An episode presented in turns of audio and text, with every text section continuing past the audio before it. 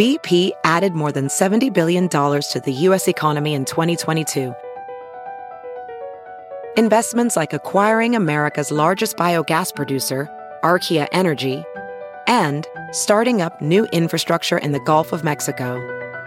It's and, not or. See what doing both means for energy nationwide at bp.com slash investing in America.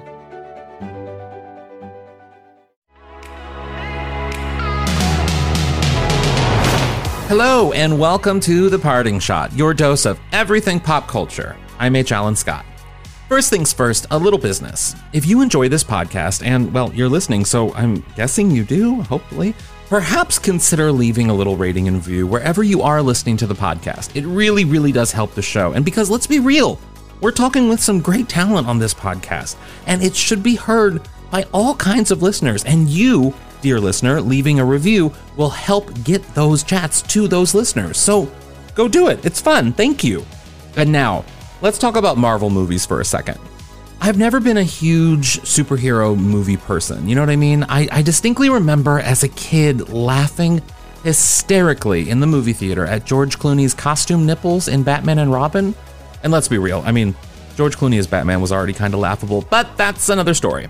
So when Marvel movies started popping up, I was like, eh, they're probably going to have those weird costume nipples, not for me. And then I watched Iron Man, and then Thor, and then the Avenger movies, and guess what happened? I loved them. They're entertaining, but they're also self-aware. It's like they're in on the joke. And that's just it. So many superhero movies aren't in on the joke. Like, they're men in tights. That's already funny. Hello? So when it came time for me to chat with Evangeline Lilly, aka the Wasp, in Ant-Man and the Wasp: Quantumania, I had to ask her about how do Marvel films find that balance? Fortunately for me, she had the same reaction to superhero movies as I always did. Definitely would have been awkward if she was like, I loved George Clooney as Batman. No one loved George Clooney as Batman. The latest Ant-Man and the Wasp is the third in the film series, and it finds Scott, aka Ant-Man, played by Paul Rudd, and Lily's Hope in a place we've never seen them before, as a family unit. Not only are they a couple, but Hope's mother, Janet, played by the incredible Michelle Pfeiffer, is back from the quantum realm, and it poses a lot of questions and issues for Hope and her father, Doctor Hank Pym, played by Michael Douglas. Yes, we talked a lot about the film and Marvel, but the most important question I had for Lily was, what was it like having Michelle Pfeiffer and Michael Douglas as movie parents? Because, I mean, Michelle Pfeiffer and Michael Douglas, like, they're legends. I, it's insane. So, go on, grab a snack, because I'll be right back with Evangeline Lilly. And stick around at the end of the show to find out who I'll be chatting with next week on The Parting Shot. This episode is brought to you in part by Noom. Forget one-size-fits-all diets. With Noom, you get a personalized weight loss plan that's tailored to your lifestyle. No food is off limits. Enjoy your favorites while discovering healthier habits. Noom's users love the flexible approach, blending psychology and biology to help you lose weight in a way that's sustainable for you. And great news for foodies. Noom just released the Noom Kitchen Cookbook with one hundred delicious healthy recipes. Stay focused on what's important to you with Noom's psychology and biology-based approach. Sign up for your trial today at Noom dot com. That's N O O M dot com. Grab your copy of the Noom Kitchen wherever books are sold. V R training platforms, like the one developed by Fundamental V R and Orbis International, are helping surgeons train over and over before operating on real patients. As you practice each skill, the muscle memory starts to develop. Learn more at meta.com slash metaverse impact. What was it like getting ready for this new film, and what can people expect from the new film? I mean, getting ready for the new film, it's on these franchises, that's always on these particular films, it's always... Um, challenging, because my character, um, she goes through such a massive evolution in every movie, um, and has such huge changes that I don't feel like it's as simple as like going back to the same character and putting on the same hat and doing it again. It's like I have to reinvent her every time, but she has to be identifiably still the woman that you met in the first film. Mm-hmm. So um, it's always challenging. I'm always a little bit out of my skin for the first little while. And sometimes for the whole shoot going like, who is she? And how should I portray her? Yeah. She's so tough and cool, and um, she's very competent and she's very capable. But then there's this sort of this softness that we that comes through as she starts to heal some of her childhood wounds with her father. And then she reunites with her mother and she falls in love with Scott. And suddenly she's got a stepdaughter. And it's like there's she's she went from being very isolated and very alone and focusing on her work exclusively to now being like a family woman. And that's a very massive shift in just, yeah. you know, six short hour, four short hours, really. Yeah. Especially for like a superhero.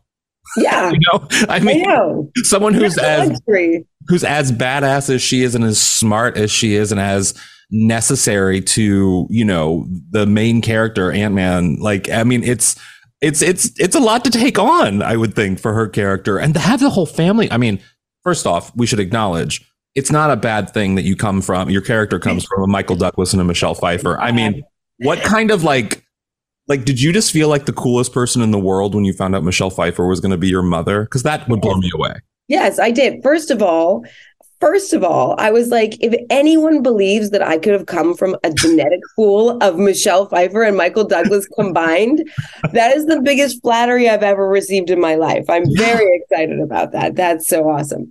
Um, but but also, I don't know if you know, but when we were shooting Ant-Man one, I told the filmmakers, and they don't remember this, but I remember this, that if you ever cast someone for to play Janet, like if that ever becomes a thing where she gets to come back and be in the movies, I want Michelle Pfeiffer to play my mom. Wow. And it happened. And it ha- well, I mean, getting Michelle Pfeiffer, because she doesn't, I mean, she's very selective. Oh, yeah. She does. So to see her, I remember, because I have to admit, my boyfriend's more of a Marvel person. I'm I was like, I was slow to the Marvel game, and but we're big Disney people, so we go to the parks a lot. So I was like, I have to understand all of these things. And then he told me Michelle Pfeiffer was going to be in one, and I was like, okay, I'm sold. You know, you know, yeah. you know, yeah. Oh, man. When we did Avengers Infinity War, and we had to do that scene where all of the Avengers are at Tony Stark's funeral, yeah. Yeah. So we all gathered, and literally we had like forty-five mega movie stars in one space at the same time. It was amazing. But everybody... Everybody just kept looking over and side-eyeing our little group, and it had nothing to do with me. That was Michelle Pfeiffer. They were all like, oh my God, it's Michelle Pfeiffer. Like, of all of these megastars, yeah. she was it. You know, she was the one. I'm glad you just confirmed that, because when I watched that, I literally was like, they're not all there together. Her. That's insane. It was amazing. It was amazing. It really was amazing. It was, I've done so many very cool things in my career. Yeah. But that was the biggest pinch me moment. Yeah. yeah. And not just to be there, not just to be included in that, not just to see all of us together, but to be there with Michelle Pfeiffer, Michael Douglas, and Paul Rudd. I was like, what the hell is happening in my life? That's, I mean, that's kind of, that's sort of what I wanted to ask you about, because I feel like, I mean, I followed your career since, well, since Lost, really, since I guess the beginning. I mean, you had been, you've done every act. What oh, I love that's about the you, beginning. Yeah, that's, that's the beginning. beginning. And you've done, but what I love about you is that it really isn't, because you've done every aspect of this acting industry. You've done, even before Lost, I remember you were, you, some interview you talked about doing extra work or other things, like yeah. little things you've done. What, I mean, I would assume getting cast in a Marvel film is like winning the lottery for an actor. You know, it's like, I mean, am I wrong? Is that is that kind of for well, you experience? Okay. So first of all, we have to talk about like time. Like at that time, um, it wasn't what it is now where everyone's in a Marvel movie. Like at that time, it was pretty special still. I feel like now it's like if you're not in a Marvel movie, something, you know, like who is What are you doing? Yeah, like what happened? What's Meryl waiting for? Yeah, exactly. Come on, Meryl. Get, get with the program. Yeah. In one. I mean, Come you on. Gotta be in one. Yeah. Um, but I was like you, I was late to the Marvel game because I wasn't into superhero movies. And so when I first got word that they were interested in meeting me about this film, I was like, no, thanks. I don't want to do a superhero movie. Like I, I didn't have that like jackpot. Yes, I won. I didn't have that um, experience.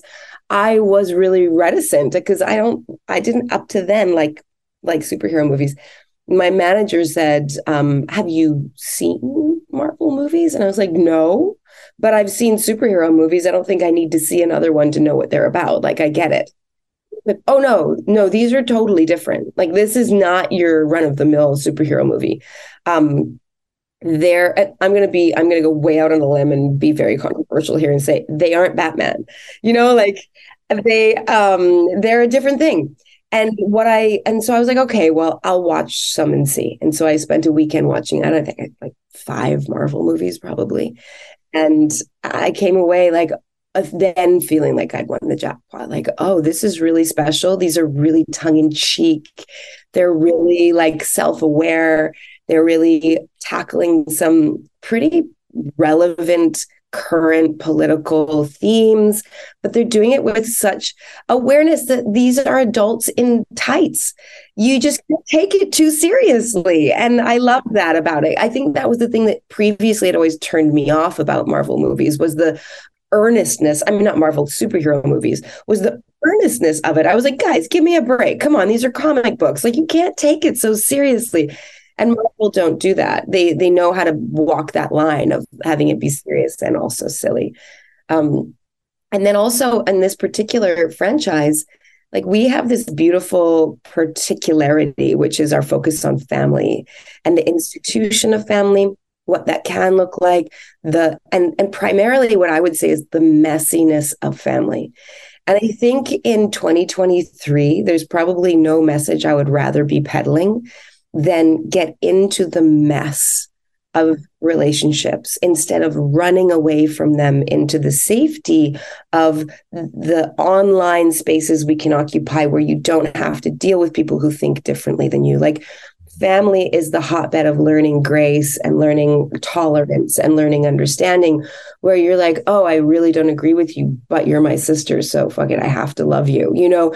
And that's a really important, fundamental thing for a human being to learn in, in their formative years, so that when they go out into the world and they meet someone who thinks differently or who rubs up against them wrong or they don't particularly like or agree with, they can find love for them. They can still understand that there's things worth loving in that person.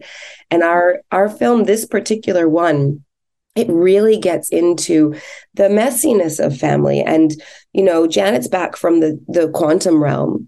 And Hope had all of these ideas about how idealistic and amazing it was going to be to have her mommy back. And she was going to have this, they were going to be best friends. They were going to tell each other everything and everything was going to be beautiful. And then the reality isn't like that. Her mom has a lot of secrets and she's not disclosing a lot of what happened to her down there. And she's cagey and she's kind of removed. And there's like a wall between them and it's breaking Hope's heart.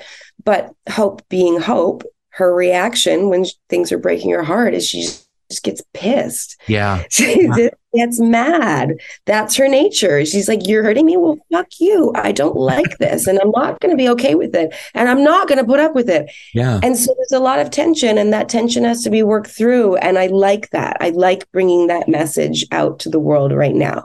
Yeah. There's something about, you know, I, it's so funny you say that because I remember when I watched the first film, I, like I said, I was slow to Marvel and I had to be convinced because I was like, I'm not going to like Ant-Man. Like what? I'm like, oh, like, nice. Like Thor, I get like, you know, muscle, like yes. whatever, like I get yes. like I'm into it. But like Ant-Man, what am I going to like? I love Paul Rudd, but what am I going to like? And then I watched it and I remember I'm a sucker because I don't have a relationship with my father. So I'm a sucker for like any sort of like father, kid, mm-hmm. dysfunctional family sort of story. Yeah, yeah. And I was like, holy hell, this is like A, a statement on sort of family and the dynamics of family and like different structures of family and different types of, and even as a queer person, different types of family and like how we all sort of like come together in weird ways. And over the course of the series of films, and I'm so glad you said that about this new film, it really has been that, that that's sort of like, how do we relate to each other? How do we sort of connect with each other? And for your character and for what you do, I love, there's really not another Marvel film where like,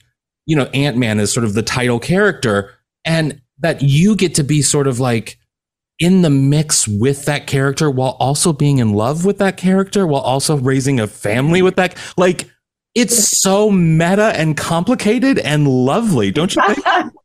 Yes, I do. I agree. And I think that is um, really, I just did A D R for the movie. Do you know what additional yeah. dialogue? Yeah, yeah. So, voiceover stuff, right? That, yeah, exactly. Yeah. yeah. So I got to see... Um, I got to see the like one of the ending scenes of this movie that I was really, really, really, really hopeful about, because it culminates everything that you just described into like one intense moment. And I I didn't get to see the whole thing, but I saw a, just a piece of it. And I felt like it was such a satisfying payoff for what you were just describing. Like, by that time, we'll have been through three films and like a couple, you know, the Avengers Endgame together. And um, it is complicated. And and they are like, they're such separate entities. Like Ant-Man and the Wasp almost could be two separate franchises that somehow ended up getting smashed together in the same film, like, because they're just such different things.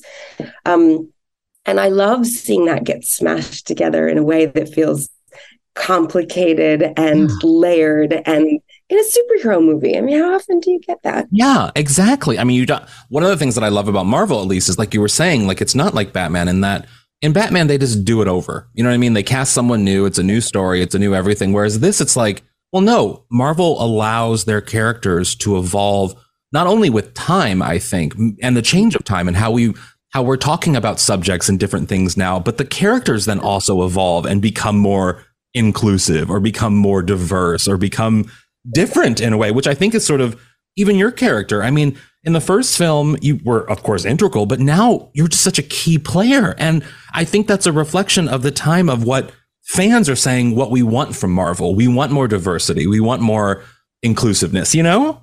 Yeah, I definitely. I agree. Although I can say that in the first film, I, that was always the intention, because um, I read the script, and from the get-go, at the end, she gets her suit. So Marvel, I always feel like they're just slightly ahead of the curve in that way. And and the only way you can be on the pulse in Hollywood is if you're ahead, because, of course, these films get made like two years before you see them. Yeah. And they get written like three or four years before you see them. The initial ideas are all being, you know, worked out years before they come out. So they have to somehow be almost a little bit prophetic in understanding what's going on in the culture and where we're headed.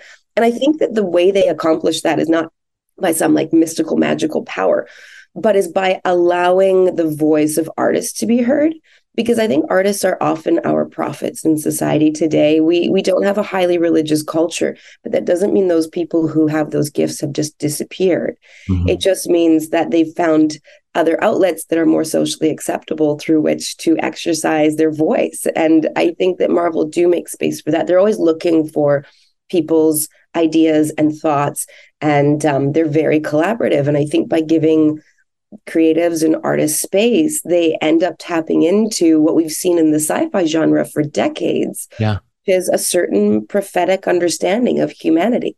Mm-hmm. Definitely. Oh, I love that you said that, because I, I so see that. And I'm sort of like, I always think, like, for me, movies are like my church in a lot of ways. Like, I, I love film, I love television, but I love film. And I, I, I've always kind of thought that. So I love that you just said that. That's so, that's so perfect. Now, I do have to ask you, though, because you are, I mean, you've, you've, you've done a lot of things, but like the anchor things, the things that like fans stop you on the street for, I imagine before Ant-Man, it was always Lost. Are people stopping you more for Ant-Man now, or are they still coming at you about Lost and asking you about the last episode? I mean, I'm going to throw The Hobbit in there, because that was a that was a bridge between the two that I spent a lot of time with. That being the, I feel like I'm always saying to people, it's a generational thing. So if you are if you are forty or above, then it's Lost. If you are thirty and above, then it's The Hobbit. And if you are anything under that, it's probably Ant-Man. But the reality is that still to this day, I would say that the character that I am most beloved for is still Kate. Yeah. I think that's just what happens. Like, as first of all, it's serial, it's television. And television has a way more profound impact on the inner psyche than a movie does, because those people are in your living room while you're in your pajamas, week after week after week after week. And you go on these very long journeys with them, and you become very emotionally attached to them. So I feel that still, that I still get, I still get called Kate more than anything. Wow. Um, but I feel like the kids, of course, like most of them haven't even seen Lost yet. Although I trip out, because sometimes I'll have like a like an eighteen year old come up to me and say, oh my God, I love Lost. And I'm like, you watched Lost? Like Lost was finished airing before you were born. Yeah, That's yeah. amazing. That's amazing. I love that though. I mean, there is something to that in that these characters, especially on television, these characters, they kind of become almost touchstones for like how we perceive you. And even though you don't want to be defined by one character, it's sort of like, It's it's fun. It's kind of like the the John Krasinski or Will Smith impact on sort of like we know we were introduced to them because of this one thing. And then to see someone like you or them or whatever, the whole list of other people to go on and do these other things. We still always have that touchstone in our hearts for that one. But now we get more excited for the other things, too, you know? I feel like what happens in this, you know, really, really lovely gift is that people root for you in the other things. Yeah. But they're not as invested because in a way they're like, I want her to be successful and I want everything to be great for her because she was my Kate and I love Kate, but I kind of don't want her to be anything but Kate. So, so yeah, they're rooting for you, but they're not invested in the other ones. They're like, but don't be too much that one because you have to stay Kate. Yes, yes, of course, of course. Well, I need to ask you, my last question for you is your book series. What inspired it and like, is it sort of like a creative side project that you love or like, what is it that makes you keep doing it? Well, um, what makes me keep doing it is all I want to do. Yeah. So I've, I've, I've said it before and, um, you know, I'll say it again, but acting is my day job mm. and writing is my passion. It's what I love to do. So um, uh, many of us can relate to the idea that people always say, whatever it is that you would do if no one paid you to do it. Yeah. Um, and, it, and it makes you like at the end of the day, you feel full of joy from having done it. That's what you want to try to do for a living if you can. Yeah. And for me, that's writing. And I've been writing my whole life. I've been, I've always been much, much more of a writer than an actor. Mm. And acting kind of happened a little bit by accident. Like it was a, it was a funny twist of fate that brought me into acting. Mm. Whereas I wrote the f- initial Squicker Wonker's poem when I was fourteen.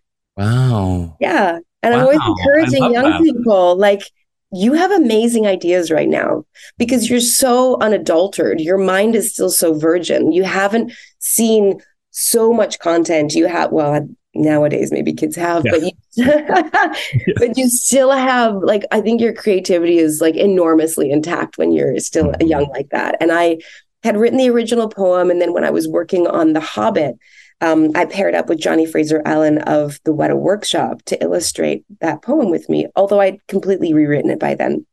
And now, of course, it's going to be a, a series of twenty books. That's insane. Um, but that's what happens when you have a story in your head for like thirty-five years. Is it just yeah. growing and growing and growing and growing. And I there's nothing I love doing more than the audiobooks because I really get to let my weird flag fly. So I do all ten voices and half of them really? are Michael. Yes. Wow. And I work with the composer to create like this quirky soundtrack and sound effects. And I work with everybody. Like I'm very, very in the trenches. It's a kind of a one woman project. I do it all myself.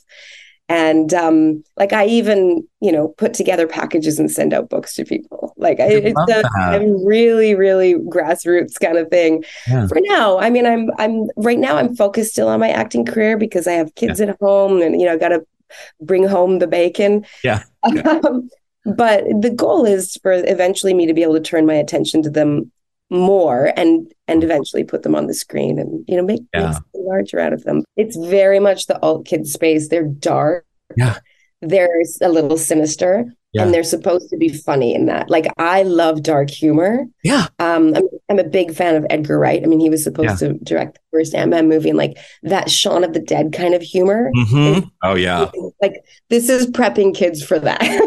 Which we need more of that because I remember when I was a kid, I probably would have loved these, the whole series of books that you do. But I also remember thinking to myself, I don't want to see the person win all the time. I don't want to see a good person win. I want to see, I want to see some sort of like complicated, not quite evil, but like, you know, kids like me who always had something fun to say, but also maybe critical to say, you know?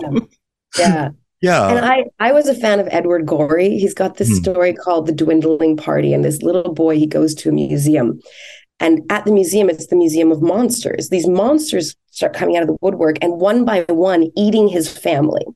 And so his family, he goes in with like six of his family members and comes out an orphan. Yeah. And, that, and that's the end. That's bada boom, like close the book. It's over. Oh. And I remember as a kid being like, that's fucking funny. Like, I knew it was funny. And I love that this author knew that I could get the joke. Yeah. He didn't yeah. have to like ho- hold me with kid gloves and like totally sanitary for me because I was a kid. I was like, I get that. That's funny. I know what you're doing. And I love yeah. that you know that I know. Yeah. You know, I'm like, it's like the wink and the nudge with the kids. Oh, I like, love, you guys I love that you just said that because I distinctly remember in like second grade telling my teacher I wanted Madonna and Tom Cruise to be my parents because yes. I hated, because I actually hated my parents. And my teacher was like, that's a mean thing to say. And I was like, no, it's not. It's funny. And that's what I just kept saying yes, over and over exactly. and over again. I think that's why I fell in love with my partner and the father of my children was yeah. that he got my very dark and sinister humor. And he didn't think I, I was that. being an asshole. He was like, no, she's just funny. I love that. Well, thank you so much for taking the time to chat with me today. I really do appreciate it. Such a pleasure. Are you going to see Ant-Man and the Wasp: Quantumania in the movie theater? I mean, Marvel films are just the type of films that you have to see in a movie theater. It's just, they're, they're popcorn movies. I, I mean, I don't really get the popcorn. I'm more of like a hot dog and maybe Twizzlers with a root beer. Oh my God. I get the Coke Forever machines or whatever they're called, where you can make like all kinds of different versions of Coke. I get the root beer zero and it's just, it's everything that I need in a day. Um, and a large too, which then I means I have to go to the bathroom midway through the movie, whatever. This is my personal life and there are problems with my plan, but I enjoy doing it nonetheless. Thanks for listening to Newsweek's Parting Shot. If you liked what you just heard, you know what to do. I told you at the beginning, leave a little rating and review, and you can share it on social media. And you can tag me at H. Alan Scott when you do, because I would love to hear from you. For more on the latest news and podcasts, head to Newsweek dot com and follow Newsweek on all the social platforms. And while you're at Newsweek dot com, go and subscribe to the For the Culture newsletter. It's my newsletter, so I'm biased, but I think it's pretty incredible. On the next episode, I'll be chatting with Michael Schulman about his fantastic new book, Oscar Wars, a history of Hollywood in gold, sweat, and tears. Honestly, it's like the Bible of the history of the Oscars. And as an Oscar buff, I read it cover to cover, and there's like a lot of pages in it. So I did a lot of reading. So you should listen to that conversation. And if you're a movie buff or an awards fanatic like me, you're going to love our chat. So look for that next week. Until then, watch something fun and have a great day. Being a staple in American media for over ninety years, Newsweek now brings you an exceptional lineup of podcasts. The Debate. They'll recognize how these policies aren't working. They'll feel the pain and they'll change their behavior. The Josh Hammer Show. Restore the principles and the political paradigms of the American founding. The Crystal Knight Show. Just because officers are black doesn't mean that the policing system still isn't inherently racist. Fast Women. Chevy's actually doing really well and Honda's really not. Wow. Which is like the opposite of most people's perception of them. It is. The Parting Shot. Every year when the new nominations are announced, I get this excited, nostalgic feeling, and it brings out that little kid in me who just loved movies. The Royal Report. Harry and Meghan's head of comms has announced they now move forward to their kind of future outside the royal family. Newsweek podcasts. New episodes drop weekly. Download or listen now at Newsweek dot com or wherever you get your podcasts.